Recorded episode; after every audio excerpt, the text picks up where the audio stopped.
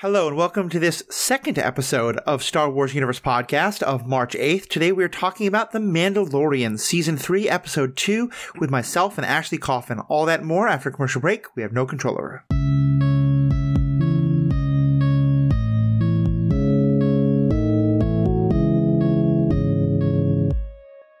Welcome back. This is Matthew, your host. I'm joined, as I said, quite regularly on this show by Ashley Coffin.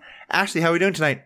I am fantastic. I'm actually pretty pumped after this episode. It was really fun. yeah, this was this was an interesting episode. We got a lot of great stuff going on in it. Uh, and let's just kind of just jump right into it. Um, so overall thoughts on the episode? Uh, I so I have a personal love affair with Katee Sackhoff because I love Battlestar Galactica. So the Yes. more of her I get, the better.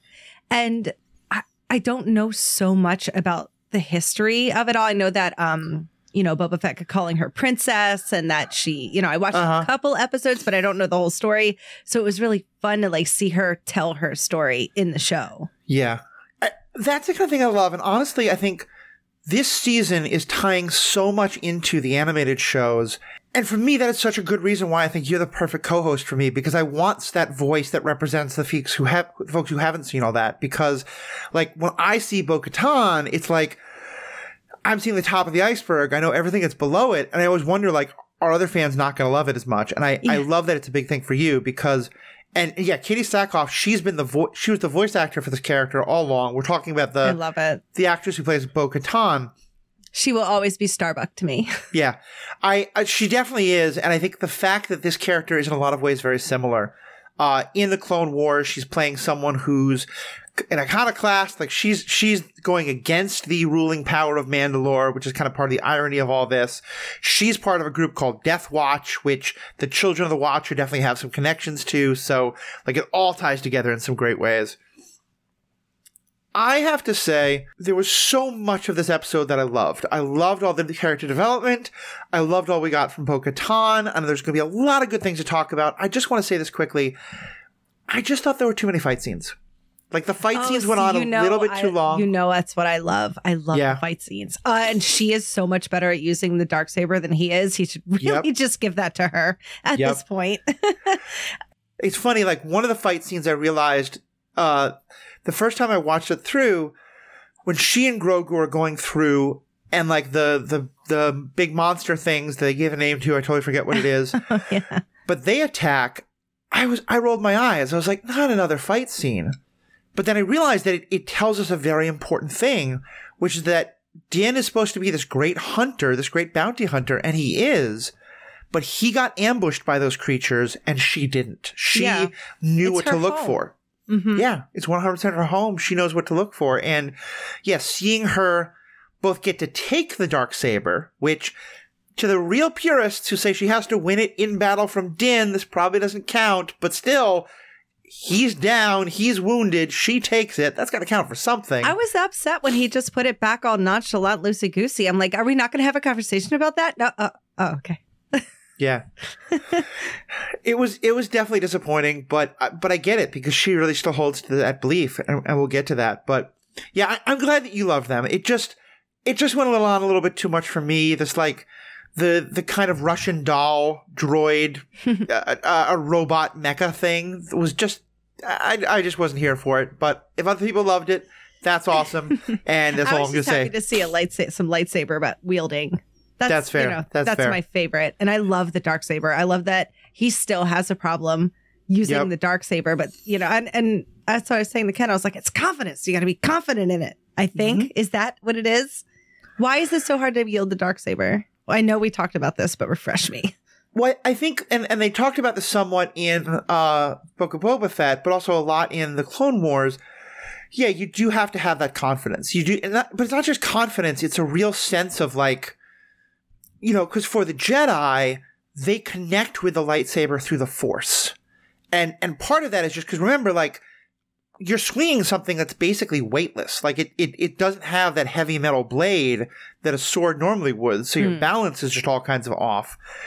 But also that like in the force, not that the lightsaber is sentient in any real way, but that you are connecting with it. You're connecting with the energy in it as its separate thing and you're, and you're building a bond. And there's a lot of stories about how Jedi that they pick up someone else's lightsaber and it just feels wrong to them. And so I think that's the other part of it. But also, and, and so for Bo Katan and all the Mandalorians, like none of that's there because none of them have the Force. But I think she and the other part of like, you know, the, the more regular Mandalorian, the one who grew up on Mandalore itself, this is a huge part of their history. They know this. They, they, she picks it up and she immediately knows like what this is. Yeah. Din, he didn't grow up hearing stories of the dark saber, Mm. and so I think it's he. He doesn't know it. I think he, she believes that she has a claim to the throne. He doesn't have any sense of that. Right now, he thinks of himself as an apostate. He thinks himself not even worthy to call himself Mandalorian. So, Mhm. yeah, I think there's all kinds of reasons why. Hmm. Interesting. Mhm. Yeah, all those damn Mandalorian laws. it's Right? kind of ridiculous. Well, and one thing I really liked about this episode is I think until now, and I've seen this a lot online, it's kind of being discussed as though like Bo Katan and all her people, you know, they're like the normal Mandalorians and they've got kind of normal ideas. But Din and the the Watch people and the people who follow the This is the Way, they're the they're the super out there ones who are religious fanatics. And to me, what this reminded me of, of is like Din and his group have their sense of religious law, and you Mhm. cannot take the helmet off, and you have to follow this version of the creed and all that. And but but Bo Katan and her people do have have the same kind of a thing. yeah. Because to them, like to them, the fact that he gives her the dark saber doesn't matter. The fact that she claims it after he's lost it in battle and he she rescues him doesn't matter. And I think Bo herself has gotten kind of cynical about it, but the people she wants to lead, they have just as much kind of fanaticism. Not fanaticism is kind of the wrong word, but they they have just as much, you know, you know, blinders on and total devotion to the letter of the law, to the dark saber law, as he and the armorer do to the helmet law. yeah, it's like what we were kind of talking about the last episode. You know, you scoff at this, but you're also doing it equally. Like, and, Yeah. um, question: Does she have to kill him? She doesn't have to kill him. She just has to beat him in a fight. She doesn't have to kill him; she has to beat him in a fight. Yeah. Okay, I feel like, I feel like they could just put on a show. You know, you'd think that. And, and I think a lot of it goes to where Bo Katan's character is right now. Because, I mean, she could have just, like, taken the, the dark saber and stabbed him while he was in that cage, Yeah. you know? She, she could have fought him a hundred Oh. times before then. can we can we get real for a second? I was when he was like, uh, "I'm still going," and she's like, "Fine, I'll just take you down to show, like, show you where it is." I was like, "Oh, she's definitely going down there," because I thought, I thought to bathe in the waters means you had to take all your little Mando, you know, Mhm. armor off. And even when they got down there, she's down there. She has a little smile. It's like, "Oh, sis wants to see what he looks like," and then he didn't do it. And then he, I was like, "Oh wait, he's going in all." Ah. She wasted this whole trip for nothing. right? I was, like, I get with her. thought he their was going to take his helmet off. I, you know, I get with their whole crew. Well, I, I think a lot of people, myself included, thought he might take a lot more than the helmet off, and we're Yeah. here for that too. Bo Um, as well. Yeah, exactly. I'll but I- down. I, I definitely think that yeah, it was interesting to me that he he goes to be bathed in the water as well like what I would think of as him, that like his skin, no part of it's going to touch, but I think that's part of the point is that Mm. in their culture, he is the armor. And so, yes, he is being bathed in it because the armor is being bathed in it. Oh. Uh, so not to jump around, but what do you do you think happened to him when he went into the water? Did he just misstep where the ledge was, or do you think something grabbed him? So, did you see the kind of huge monster thing that I we did. saw? That, yeah, that, that's question two. Let's follow up. exactly. So we're not officially told, but all indications are that that is the mythosaur, right. which is a creature we she just read about. Right exactly, which we heard about being this great creature from legend. Cool. And so I thought it's possible that the mythosaur grabbed him, or that just there was some kind of like. Although then you kind of wonder why the mythosaur let him go. Mm. Um, I think it's also possible, yeah, that he just kind of like stepped in the wrong place, or like there was a whirlpool, or maybe something the mythosaur was doing was like kind of bringing him down. Because he went down faster than she did with her blasters on. And that was Yeah. like what I noticed. I'm like, how did he get down there so quick? well, and, and he was in the middle of, of saying the creed when it happened. Like, I don't think he in, in any way intended to do that. Okay. Yeah. So it was just this.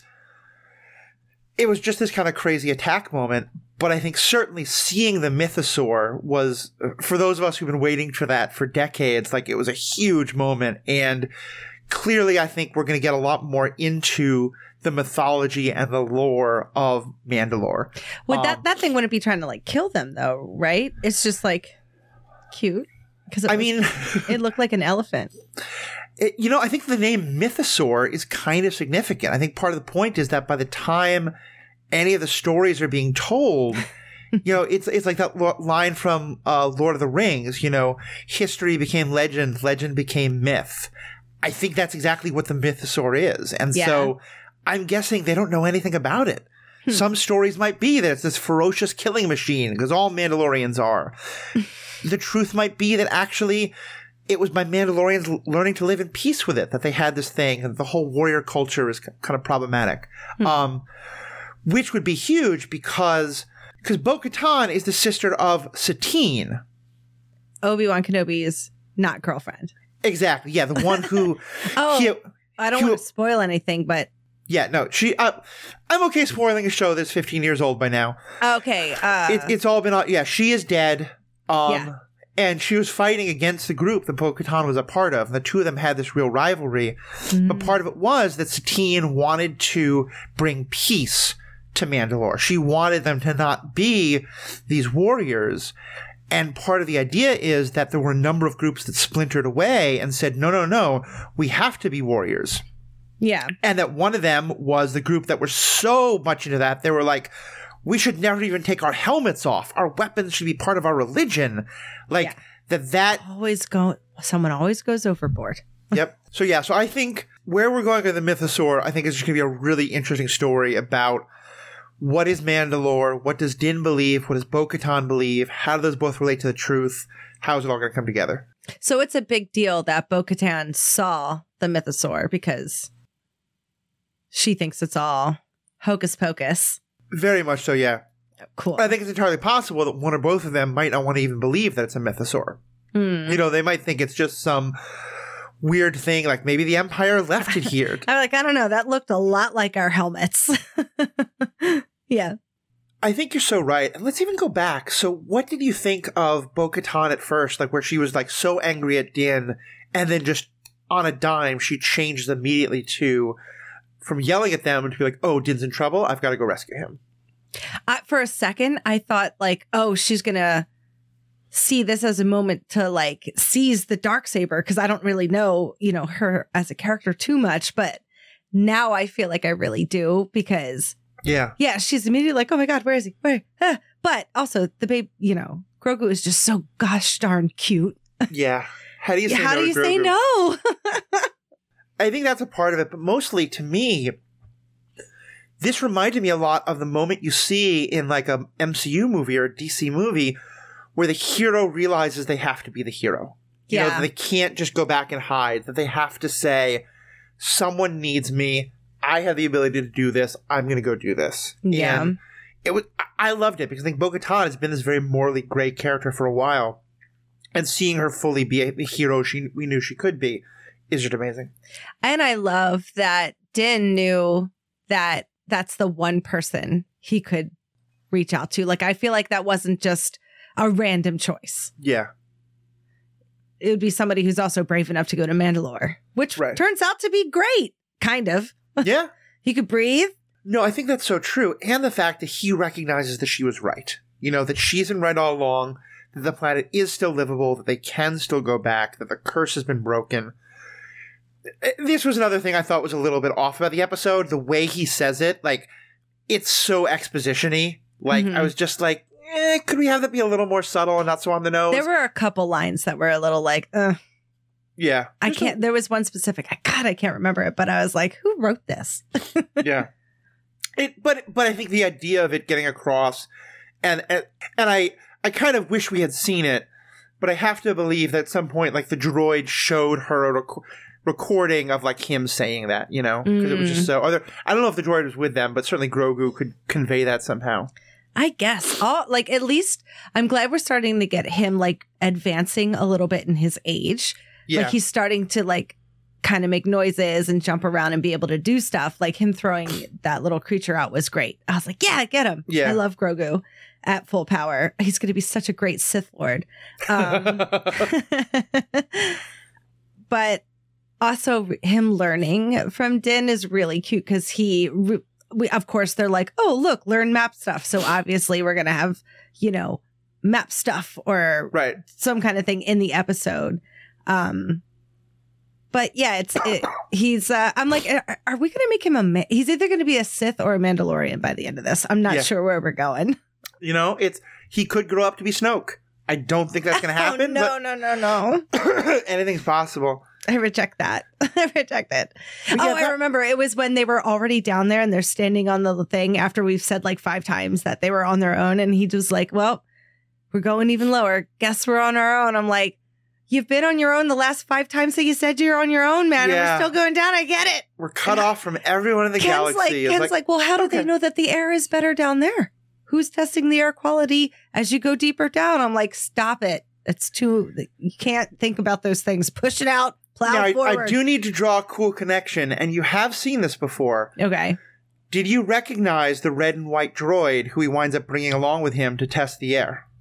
I like kind of recognized it. Like I want to say like a dory, but that's not its name. That's a fish. Uh, it's painted up better. But where is it in the newer movies? No, so all the way back in A New Hope, Oh, when Luke and when Luke and Uncle Owen go to buy a droid, the first droid they buy is this red and white thing, and then it has a motivator unit that blows, and because it blows up, we instead get R2D2. oh, that's beautiful. That's the same one. Down to and like I looked at it, I was like, is that the same one? And then I looked closer and they showed like burn marks exactly where that motivator blew before. Um so that was awesome. And yeah, like that's special for for Just- you guys. Yep. I love stuff like that so much. I just like hearing and learning it. Yeah, I mean, just these little Easter eggs. Are, it's like when I listen to the Terror Theater stuff and you draw those things in, I'm like, how like someone's referencing a movie of like one of the people they love. it's just so great because that's the thing. It's like you don't lose if you think it's just a random droid, you don't miss anything. But it's just Right. this one little added layer. I'll also say I won't give it away, but for anyone who has read or for anyone who wants to read the books um, from a certain point of view, which are just a series of little like five to ten page mini short stories told from the point of view of different characters throughout the the movies. One of them is told from the point of view of that droid, Oh, that's uh, so fun. and it's fantastic. It's Is the really, whole really book good. beep boop bop boop beep boop? Yeah. So so glad he got to have his you moment. do an audiobook. And yeah, I agree with you that I think we were ready for Grogu to start doing some more. And the fact that he's not like he's not verbal yet, but he can clearly understand everything that's being said to him and he can convey it enough. Like I'm guessing that there was some degree of like like I kind of wish we had seen Bo Katan talking to some combination of him and the droid to figure it all out. Because I'm really Mhm. interested in how that happened. But the fact that the droid was able to tell the the Grogu was able to tell the droid where to go, communicate He with her, bring everyone Pointed. back. It was just great. I really and I really enjoyed the scenes with uh her and and Grogu just like being Yeah. like you know buck up buttercup we're moving forward stop being like he needs a little bit of that tough Yep. love that she's got there I think she's a great influence on him And her line, "Do you think he's the only Mandalorian?" oh I is so loved that because he was just like in awe of her it's like yeah she pow pow pow oh I loved it and her telling him the stories about the other Jedi that she knew was just because again, like he hasn't. she knows Ahs- Ahsoka she knew Ahsoka. and She knew. Obi Wan. and I okay Yeah, she worked with all of them okay cool in season seven of the Clone Wars, which I think pretty much everyone would agree is far away, far and away the best. One of the major plot lines of that is that Darth Maul has taken over uh, Mandalore. He Mm. has the dark saber. He's ruling Mandalore. Bo Katan needs help to to knock him out of power and to drive him and and his people out. And so she goes to the Jedi to help. does he Je- have Satine Uh, Satine has been Satine is long dead by this point, Oh, okay. Interesting. and and so Obi Wan is already kind of so emotionally torn up over this. And originally, all of them are going to go help, but then Obi Wan and Anakin get called away because the the Chancellor is being kidnapped on Coruscant. Oh, sh- that's the beginning of the movie. Oh, Exactly. And so the crazy. only one so go- Order sixty six happens while everybody's like separated. exactly, and the only one the only one who can go is Ahsoka, and so it explains why in the world wasn't Ahsoka there when Anakin fell. Well, that's a good. That's a that's very good writing. Somebody put some time into figuring out a Yeah. good reason for his Padawan that they don't mention at all Mm-hmm. uh, to not be there. Yeah, and they, they really do a good job with it. And and the reason why it matters for this is it's great character growth for Bo Katan because she had been one of the many Mandalorians who thought the Jedi were the enemy. And so that's the moment where Mm. she really partners with the Jedi. And so when she now talks about the Jedi to Grogu, it's just like, oh, it's all coming around. I mean, this is going so off, but like, so why did the Jedi and the Mandalorian have problems with each other if they were all cool before? What happened? In three sentences. Just kidding. I'm kidding. I don't know. how- Uh, Mandalore has never really wanted to fit easily into the Republic. They've always had a warrior culture. From the Jedi perspective, they were always warlike, and the Jedi had to put them down. From the Mandalorian perspective, the Jedi were these like bullies and enforcers of the Republic, and so they Mm. wanted their freedom and independence. Um, a lot of it is told in the EU book, the extended universe books, which are no longer officially canon or not part of the Disney Mm. canon. They are their own canon, so we, we don't have too much of it in Disney canon, but some of that same idea has been has been reasserted. And the last time a Mandalorian was a Jedi, that person made the dark saber oh. and then broke with the Jedi. Oops. And the reason why Beskar is so important is not only is it resistant to blasters, but Beskar is the only material that lightsabers can't cut through. Cool. That's awesome. Yeah. And so I they're love that. specifically trained in how to fight Jedi. Which is awesome. Okay. It's Yeah. like if they also weren't so like both of them are just so religious. you know what I mean? Like they're just Mhm. so set with the I would never be a Jedi. I could never be a Jedi. Yeah. It, I like it all sounds cool until you like look at it on paper and you're like, "W- wait a minute. Yeah. But also with that, like I'm like, oh, I'm more a Mandalorian. I'm like, oh, wearing a helmet all the time. That doesn't sound like my bag. Yeah. It's, That's it's- why I like Bo Katan so much because I like I feel like that's me. Yeah. Give me I- the I dark think- saber. I think part of it is because she she saw what happened to her sister, but she's also seen what happened to Death Watch when they went too far the other direction. yeah. She and I think that's what it makes her character so wonderful is it's why she's so jaded, so cynical because she has seen all of it and none of it's worked. And now the fact that they're giving her hope again, I'm really excited to see where her character goes. It's funny that you say that because I saw that on her face the entire episode. Hmm. She was like looking happy, and I'm like, girl, we're not, you know, Wednesday Addams. She's always, you know, b- all business, no fun. But in this episode, the, you know, her acting was Yeah. so good that I was noticing. I'm like, wait, she's happy about all this stuff that's going on. Yeah, I, I think when we look back at this whole thing in 10, 20 years, we're going to talk about Katee Sackhoff as one of the truly great actors in Star Wars because she's played the same character almost she, she- like if, if she continues another couple years, she'll have played it for, for 20 years, you know? That's amazing. and it's that's yeah, amazing. the character has evolved because she started out somewhat happy-go-lucky, like part of this kind of terrorist group, and well, terrorist by some definitions, not by others. a happy little terrorist. but but she like she was sometimes teasing her sister about you know not being so uh you know letting having some fun sometimes and yeah her character has just evolved in so many directions and you just you just have to root for her at this point It does make me nervous though, the whole dark saber of it all. You know, the elephant in the room cuz like what's going to happen with that? right yeah we don't know Oh no. We don't know so uh any other last things about this episode you wanted to comment on Uh, I think we I think we covered it. Um I don't know what the heck that robot living creature thing was, but I love that they did like a horror movie thing on it, you know, you got to you have to make sure they're dead. yep you gotta kill the head Got to get the head. yeah i love that the other thing I just wanted to bring up is Peli Motto, who's the the mechanic played by Amy Sedaris. We've seen her a bunch by now. I love her. Her wig is goddamn awful. Ugh. her what? Her wig is terrible. It's Her- so distracting. I'm like, somebody give her a little bit of a better wig because I love her. it would be better. I love her, and just the fact that she's running this kind of brilliant scam with the Jawas. That you know, the Jawas steal all the parts. Then she's like, "Sorry, it's going to be super expensive to replace them," Except the Jawas have all the parts. She replaces them. She paints them different colors. She tells them to go out and rob others. Like, it, it, it's just you gotta love it. you know? Hustler. I'm a hustler. Baby. Having fun. And did you catch what it was they were talking about? The holiday that was coming up, Boonta Eve. Nope. Tell so me. the race that Anakin wins that earns him so much attention, the pod race, is the Boonta Eve Classic. Oh, so it's like their Formula 51. Exactly. Yeah, it's the Indy 500. Cool. That's why there are all those fireworks. Yep. Cool. Exactly. Cool, So, cool, cool. Yeah, it's just A lot of fireworks on that town. I like it. Yeah, but, you know, there's nothing to burn. It's all super, you know, deserty. So It's so true. exactly. All right. Oh. Well, uh, I want Ashley to give a chance to talk about all the great things she's doing, but I want to make a quick announcement first, which is that this podcast was born out of an amazing group of podcasts called the Stranded Panda Podcast Network. Um, even before I started doing this one, I started doing the the superhero ethics because I was listening to these two guys named Matt and Jeff talk about the MCU, uh, the MCU cast. I started writing in my crazy ideas to them. They read them out. They listened to me. They they had me on.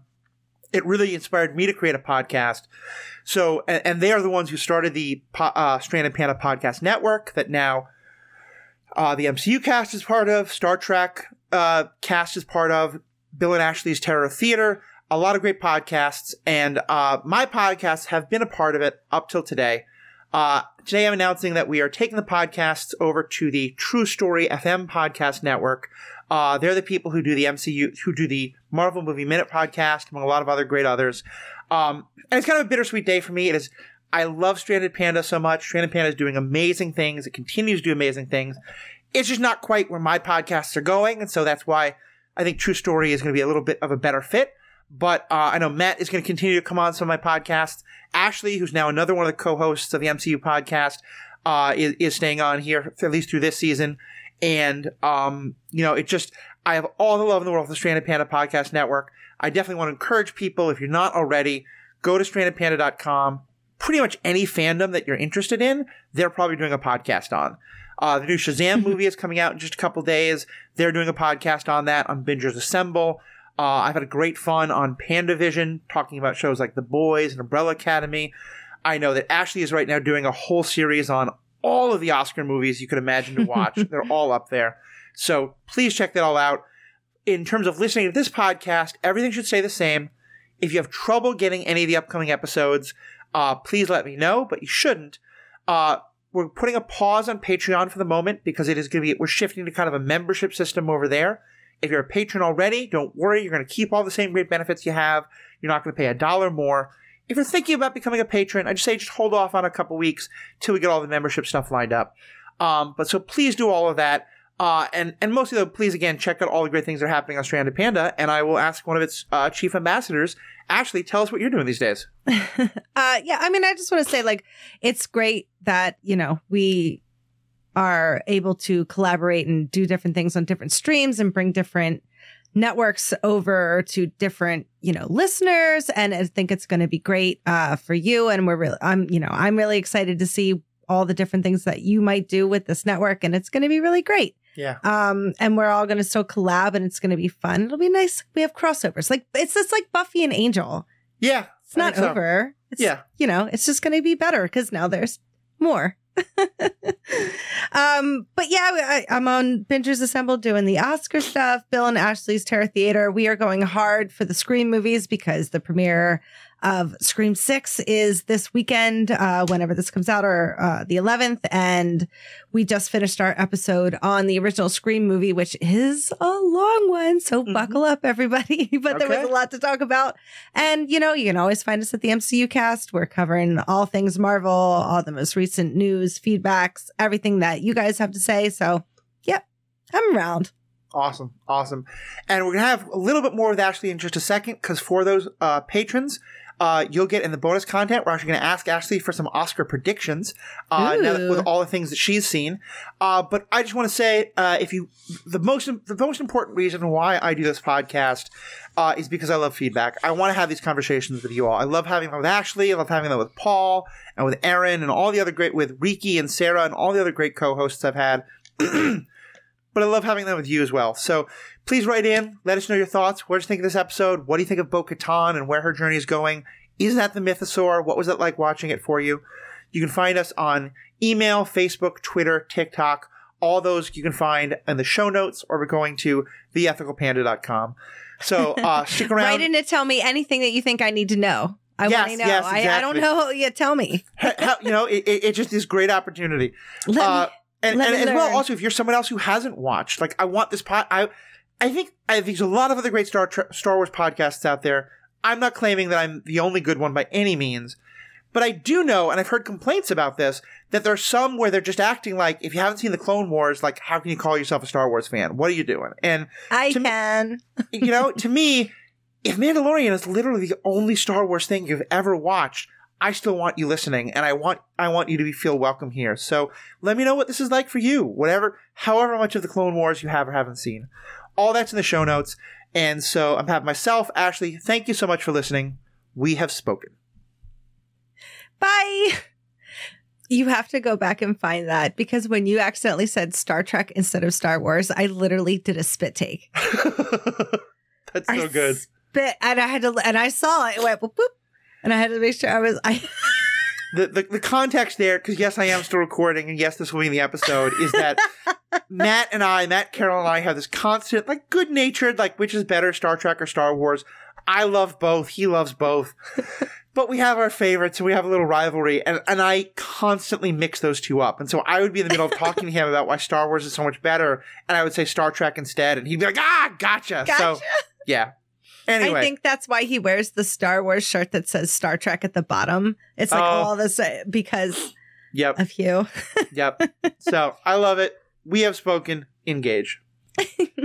Bye.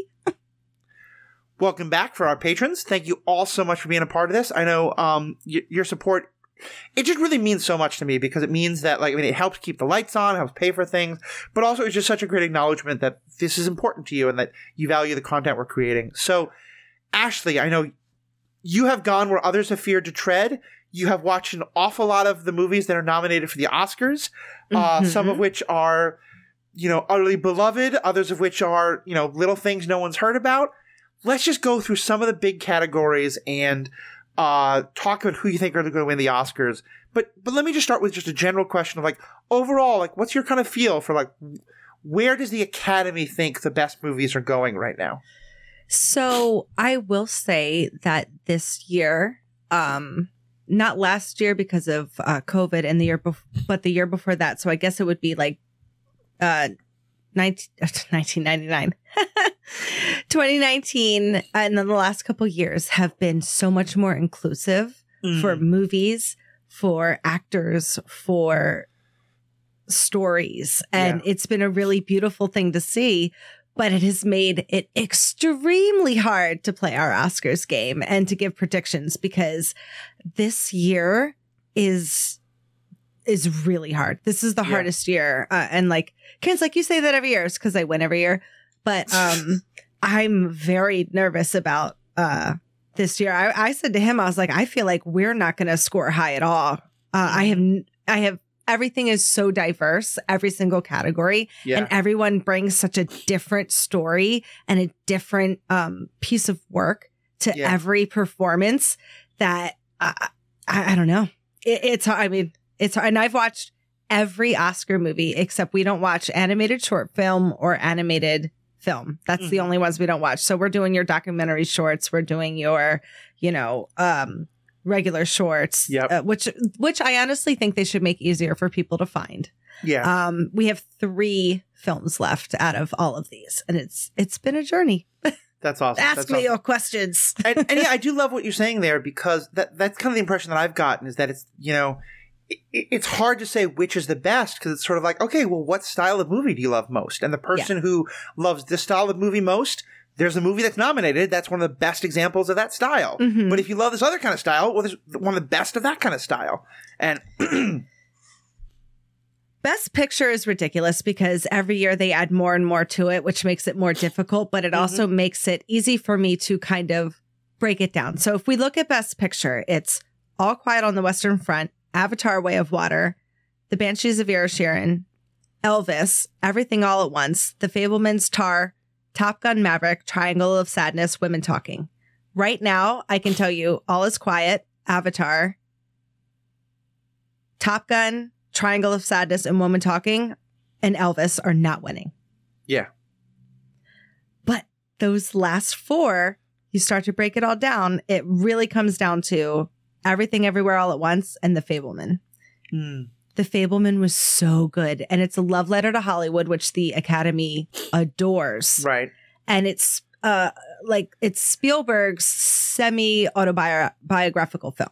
Right. It, it I don't know how much is about his life, but I know that it is influenced by, you know, everything that he has gone through. And there are some really great performances in that.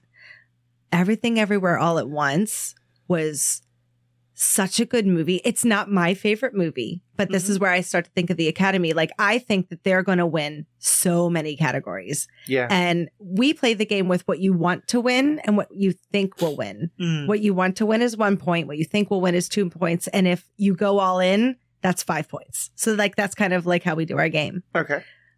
Every one of my categories are split. Yeah. I can see that, yeah, because and I think that's kind of a perfect example because like everything everywhere all at once is this like the acting is incredible, the writing and direction I think are great, but also it's just like it is doing so much stuff with movie making as an art. Mm-hmm. Whereas the Fabelman, as I understand, is pointing a camera at people talking.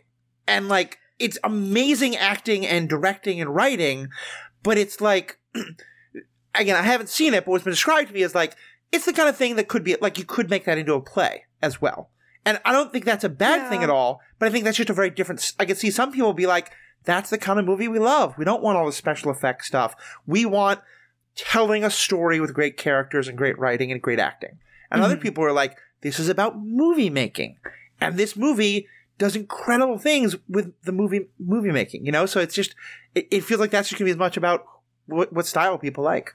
And and that's why every category is very hard because you have best directing, it's both of those movies. You have cinematography, um, you have all of acting, like leading roles, supporting roles. It- It's all this movie is up for, I believe it's eleven Oscars, which is the same amount as like Lord of the Rings, Return of the King. There's Yeah. only three movies in the history of the Oscars that have had eleven nominations, and well, now there's four. Well, because I think normally the idea is, and I think there's, I don't think this is as true as people think it is, but I think there is some truth to it, that you either spend all your money on the best quality actors or on the best quality sci-fi, you know, special effects. Right, right. And that often, if a movie is very special effects driven, then yeah, you- you're kind of going for the foreign audiences anyway. Who cares about what the actors are? Mhm. Um, Well, that's where it gets hard. Like visual effects is um Avatar, The Batman, Black Panther, Top Gun Maverick, and All's Quiet on the Western Front. mhm. And then you're like, ugh. Like Black Panther was really, really good. But Avatar, because it's Avatar is gonna win. And I just I don't agree with that. And I'm Yeah. telling I, I guarantee they're gonna win because they put it up for a bunch of other movies. And I don't know, it's just you would think that uh, everything everywhere all at once would be up for visual effects. I was pretty surprised that it wasn't. yeah. Are you? Su- I don't remember if you like this movie much, but are you surprised that the Batman didn't get in there for Best Picture? No, I'm not surprised at that. Okay. No. Um the Batman is up for uh visual effects and I believe makeup and hairstyling Yeah. for Colin Farrell. But I will say um The Whale is probably going to take it's going to be between The Whale or Black Panther. Okay. Um but and this is how hard it is to think about that category because if you look at Black Panther, all of the things they did with hair and makeup for so many characters and and just like whole cultures and people and and dozens and dozens of characters. It's amazing. Every detail, like n- nothing was overlooked. It is fabulous. The whale is one makeup that takes six hours on one person, but looks unbelievably realistic Right. And how do you how do you even it's hard i do think that the whale is going to win that because i think that costume design is going to go to black panther um but they're up for costume design against everything everywhere all at once Yeah. Which is also incredible. uh, there is a uh the the behind the scenes on uh disney plus about black panther um was amazing Mm-hmm. it really goes into how much work they did to all the costumes and to everything. So I'm going uh, for costume design. I'm going with Black Panther. That's my all in. Yeah. I really do think that they're going to win. Um, but it's hard because Elvis is in there too, and that was, you know, it's a hard year. Yeah, I can see that. And, and there again, it's like you know that's another style of movie that a lot of people love. It's like the biopic. You know, I mm-hmm. I saw Elvis. I thought it was fine. You know, but I didn't think it was again anything kind of revolutionary or groundbreaking in terms of movie making. But yeah, the costumes, the setting, like I'm a Baz Luhrmann stan, so it's really hard for me to not vote for them in anything. That's fair. I, I don't Elvis, and that's what Ken's like. The so many things are up for so many things, and he, you know, you're like trying to pick. You're like, okay, is this this movie is up for almost every category? Are they really not going to give them anything? yeah, And it's like, yeah, I think so. yeah.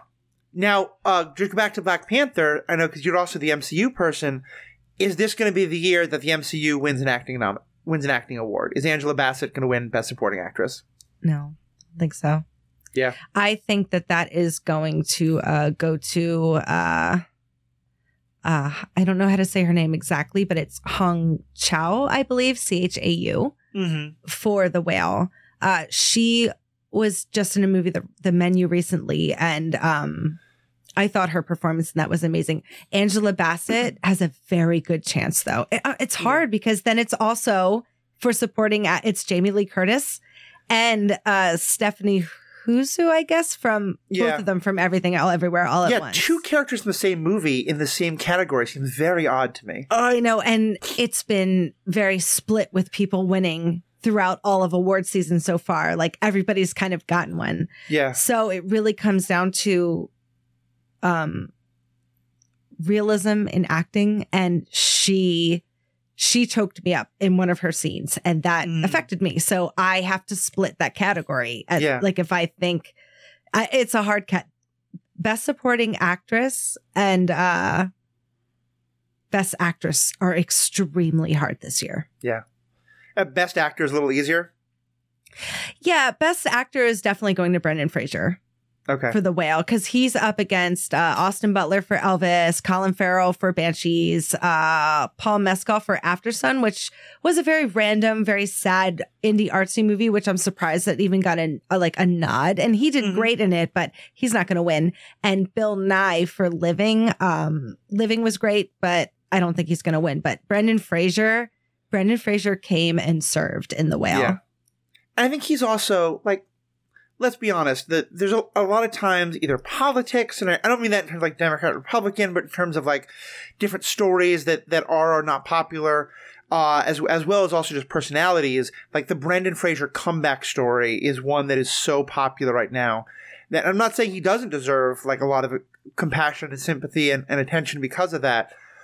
Uh, but yeah, I think I think I think I can very much understand why that would that that plus just amazing acting performance. When I've heard it, Well, it's kind of crazy to me because Darren Aronofsky is such an amazing film uh director. I love all of his stuff. I mean, Black Swan. I have a huge Black Swan tattoo on me. But I loved that movie. Um, the fact that he's not up for Best Director and this isn't up for Best Picture is is troubling. I want to say because you Yeah. have Top Gun Maverick in there, but you didn't put the whale. And if you've seen it, you know why I'm saying this. Like, so here's my theory, and and tell me if I'm being too paranoid or too like you know anti-conservative here, but I was shocked when Top Gun Maverick was nominated. And don't get me wrong, I loved the original Top Gun when I was you know 10 years old, and have continued to think it's like a really fun movie.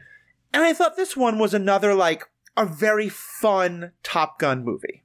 yeah. And then it got nominated, and, or even before people were talking about it being nominated. And I didn't get it until I started reading the, the comments of people who were saying it should be nominated.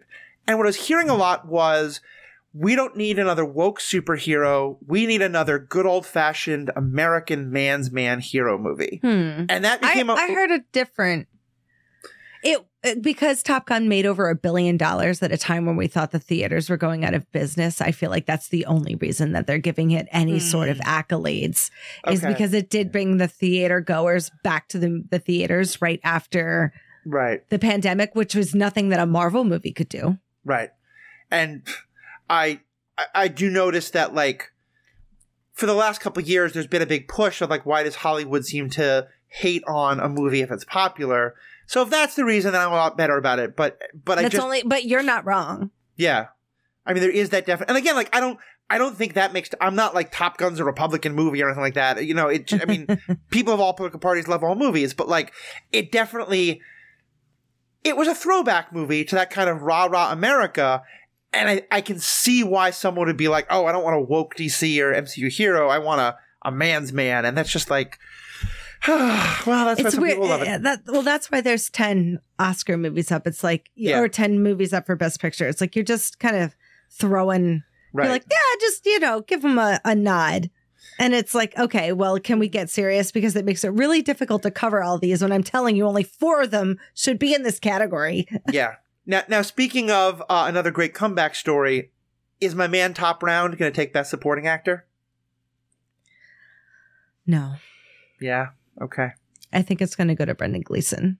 Yeah. Because I'm already kind of perplexed that Colin Farrell is up for Best Actor and Brendan Gleeson is up for Best Supporting Actor when I thought that they were very equal Yeah. characters in that film. So it's it's confusing to me, but I thought Brendan Gleeson did a really really good job. I mean, Ty, uh, uh, what's his name? Brian Tyree Henry Mhm. uh, was in a really powerful movie with Jennifer Lawrence called The Causeway, and it was a like she uh, was injured in Iraq and was trying to like uh, you know, come back and have a life while having a severe brain brain injury and.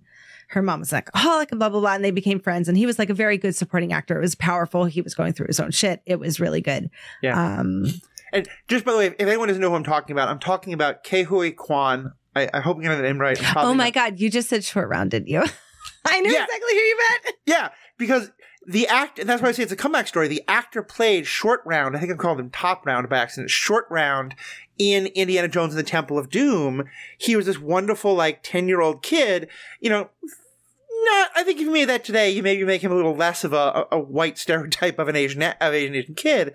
But he played the role. He was fantastic, and then he really disappeared until he came back, and he's the the husband uh in this movie, and is Yeah. just phenomenal. I will say I'm probably going to split that because Yeah. I think that uh Kihika w- w- w- Guan Kei Guan Uh, it's it's Short. Ke Huy Quan, I believe. I I believe that the Academy might give it to him, but Yeah. in my heart, I have to give it to Brendan Gleeson. Just like I don't know, they were both good performances, but Gleeson really brought it. I thought yeah, that's fair. That's fair. he was like, "I just don't want to be your friend. Get off my lawn." I, I loved the first half of that movie so much. I did not like where it went in the second half, but I get that. well, it's me. so Irish that listen, that is the most Irish movie that has ever Irished ever.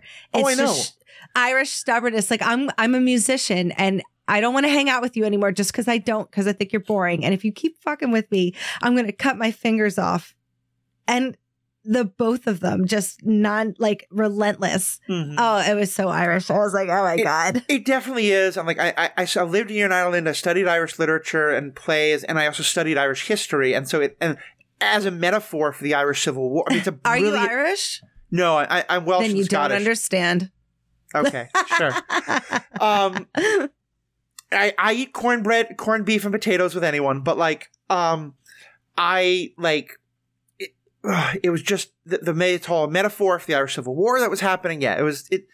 I I know what it was doing. I just, if nothing else, I thought like, I think the idea of realizing that like your friends are holding you back from who you want to be and wanting to explore that and that not being a terrible thing that was such an interesting idea that I Mhm. wanted a movie that took that idea seriously and, and kept with it, and instead went to this much more black comedy of stubbornness. and I was like, "Ah, okay, this is this is, I, I just can't deal with the fingers. It's not it a thing for me. shot But beautifully though. I'm sure, I'm sure. I'm not, I'm not taking away from the movie. I'm saying that's just my failing as, a- Yeah. as a movie watcher.